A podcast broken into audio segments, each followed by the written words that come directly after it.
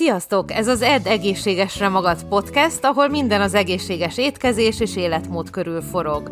Rudnai Peters Krisztina vagyok, táplálkozástudományi szakértő, személyedző, dietetikai hallgató, több, több mint 20 éve edzek, étkezek, tapasztalom és vendégeim vannak. Praktizálásom során szem előtt tartom az emésztés egészségét, az anti-aginget, vagyis hogy minél szebben öregedjünk meg, a gyulladás csökkentést és az élet hosszúságán. Ha még többet akarsz tudni, nézd meg a podcast leírását, vagy az étkeztudatosan.hu-t. Van végigmegyünk az oly sokszor vitát kavaró témakörön, a szénhidrátokon.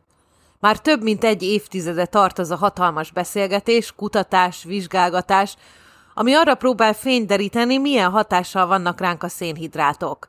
Néhány azt mondja, hogy elengedhetetlenek, Némelyik egészen odáig mennek, hogy méregnek titulálják. Én szeretném ezt a témát tiszta fejjel és tudományos alátámasztásokkal megközelíteni. Először is, mi a szénhidrát szerepe az emberi biológiában? A szénhidrátok az emberi test elsődleges energiaforrása. Azok a szövetek és szervek, amik igénylik, nem tudnak szénhidrátok nélkül élni, ilyen például az agy. Az agyunknak körülbelül 125 g szénhidrátra van szüksége minden nap, ettől eltér a ketózis állapota, erről majd később beszélek. Mi történik, ha az agyunk ezt nem kapja meg? Nem, nem leszünk agyhalottak. A májunk elkezd cukrot készíteni a glikogén raktárakban található glikogénből, mely egy része a májban, egy része az izmokban van elraktározva. De mi van akkor, ha ez is elfogy? Nem, még mindig nem fog az agyunk éhezni, Ilyenkor a test a fehérjéket kezdi átalakítani cukorrá. Ez a fehérje az izomszövet, ami izomveszteséghez és az anyagcsere lelassulásához vezethet. Ez a probléma a legtöbb alacsony szénhidrát diétával nem veszik figyelembe az extra fehérje szükségletet.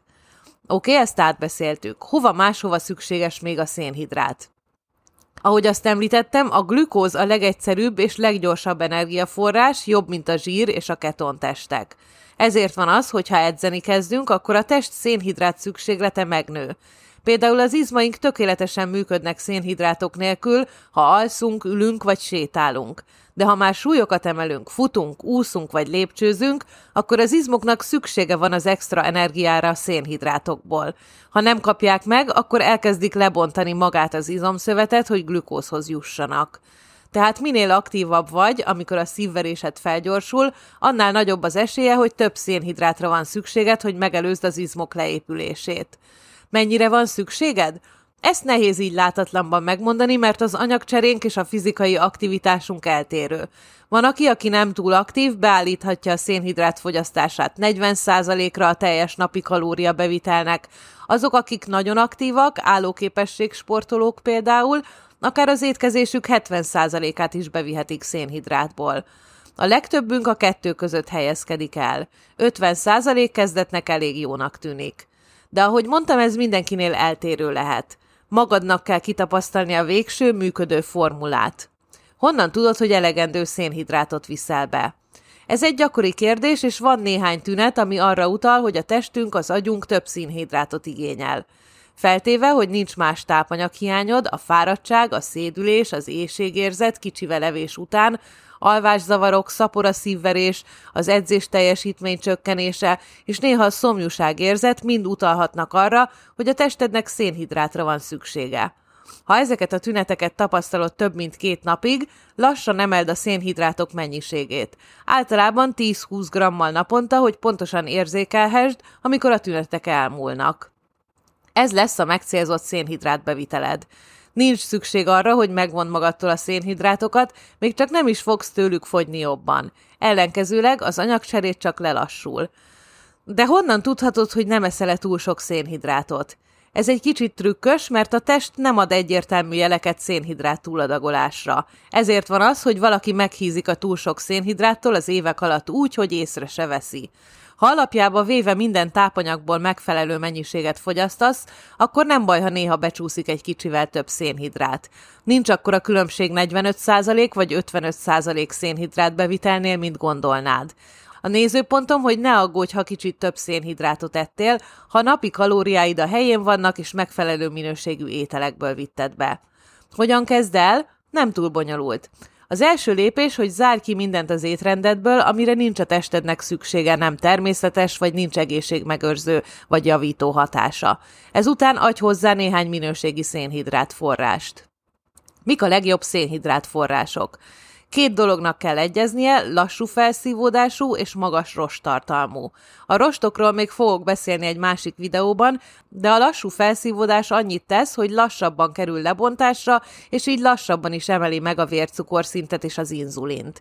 Úgy is hívják őket, hogy alacsony glikémiás indexű szénhidrátok. A legtöbb zöldség és gyümölcs alacsony vagy közepes glikémiás indexű. A magasak általában a feldolgozott élelmiszerek, cukrok. A legjobb szénhidrát források. Rostban gazdag ételek, mint a brokkoli, karfiol, répa, spárga, cukkini, kelbimbó, retek, stb. Vannak sok szénhidrátot tartalmazó zöldségek, mint a burgonya. Nem kell kizárni az étrendből, csak jó tudni, hogy nem tartalmaznak annyi tápanyagot, mint más zöldségek. Mennyi zöldséget egyél egy nap? Próbálj meg 500 grammot enni belőlük. Minél többet, annál jobb. Ne aggódj, a történelem során eddig senki nem hízott meg brokkolitól, 500 g zöldség szépen eltelíti a gyomrot, rostokat és lassú felszívódású szénhidrátot tartalmaz. Viszont figyelni kell rá, hogy a hasad hogy érzi magát tőlük. Erről fogok még beszélni egy másik videóban. Teljes értékű gabona, mint a zap, hajdina, kinoa, rizs. A teljes gabonák sok különféle rostot tartalmaznak, valamint értékes tápanyagokat, vitaminokat és ásványi anyagokat. A gabona a legjobb választás arra, hogy a szénhidrát adagunkat bevigyük. Nem szükséges főtten tálalni őket, a műzli vagy a zapkenyér is tökéletesen megteszi. Gyümölcsök és bogyós gyümölcsök. A gyümölcsök rengeteg flavonoidot és antioxidáns tartalmaznak, amiket másból nem tudunk bevinni. Nekik van a legmagasabb glikémiás indexük, ezért olyan jók edzés előtti vagy utáni értkezésre, vagy reggelire bőjt után. Összefoglalva az eddigieket, nem szükséges a szénhidrátokat száműzni az étrendedből. Ez csak rosszabbat tesz, mint jót. Törekedj rá, hogy a minimum mennyiséget bevidd minőségi forrásokból. Ez általában 40%-a a napi kalória bevitelednek. De minden test más, és másra van szüksége. Ha nem érzed jól magad, vagy nincs energiád, nyugodtan emelt fel a szénhidrát adagodat. A legjobb szénhidrát források az alacsony glikémiás indexű zöldségek, teljes kiörlésű gabona, zöldség és gyümölcs. A szénhidrát egy része fehérjéből és zsírból készül, mint a magoknál, túrónál. Tehát ne félj a szénhidrátoktól, energiát szolgáltatnak, és rengeteg tápanyagot, vitamint, ásványanyagot tartalmaznak. A lényeg a mértékletesség, ne egyél se túl sokat, de nem is túl keveset. Remélem élvezted ezt az adást, és tanultál belőle valamit. Hogyha további információra vágysz, további podcasteket akarsz hallgatni, akkor menj az étkeztudatosan.hu per podcast oldalra, ha fel akarsz iratkozni az ingyenes, két hetente megjelenő, nagyon szép exkluzív életmód magazinunkra, a holisztikus életmód, a test, az elme és a lélek egyensúlya címmel, akkor menj az étkeztudatosan.hu per hírlevél oldalra, csatlakozz a Vidám Facebook csoportunkhoz, ahol ahol élő edzéseket, recepteket és tudnivalókat, élő előadásokat is tartok. Ez a Facebookon a növényi alapú vegán és vega életmód, receptek és edzéstervek címmel. Valamint látogass meg a weboldalamat, az étkeztudatosan.hu-t, és ne felejts el követni Clubhouse-on, ahol minden nap előadásokat tartok, szobákat nyitok, kérdésekre válaszolok. Remélem találkozunk máshol is. Sziasztok!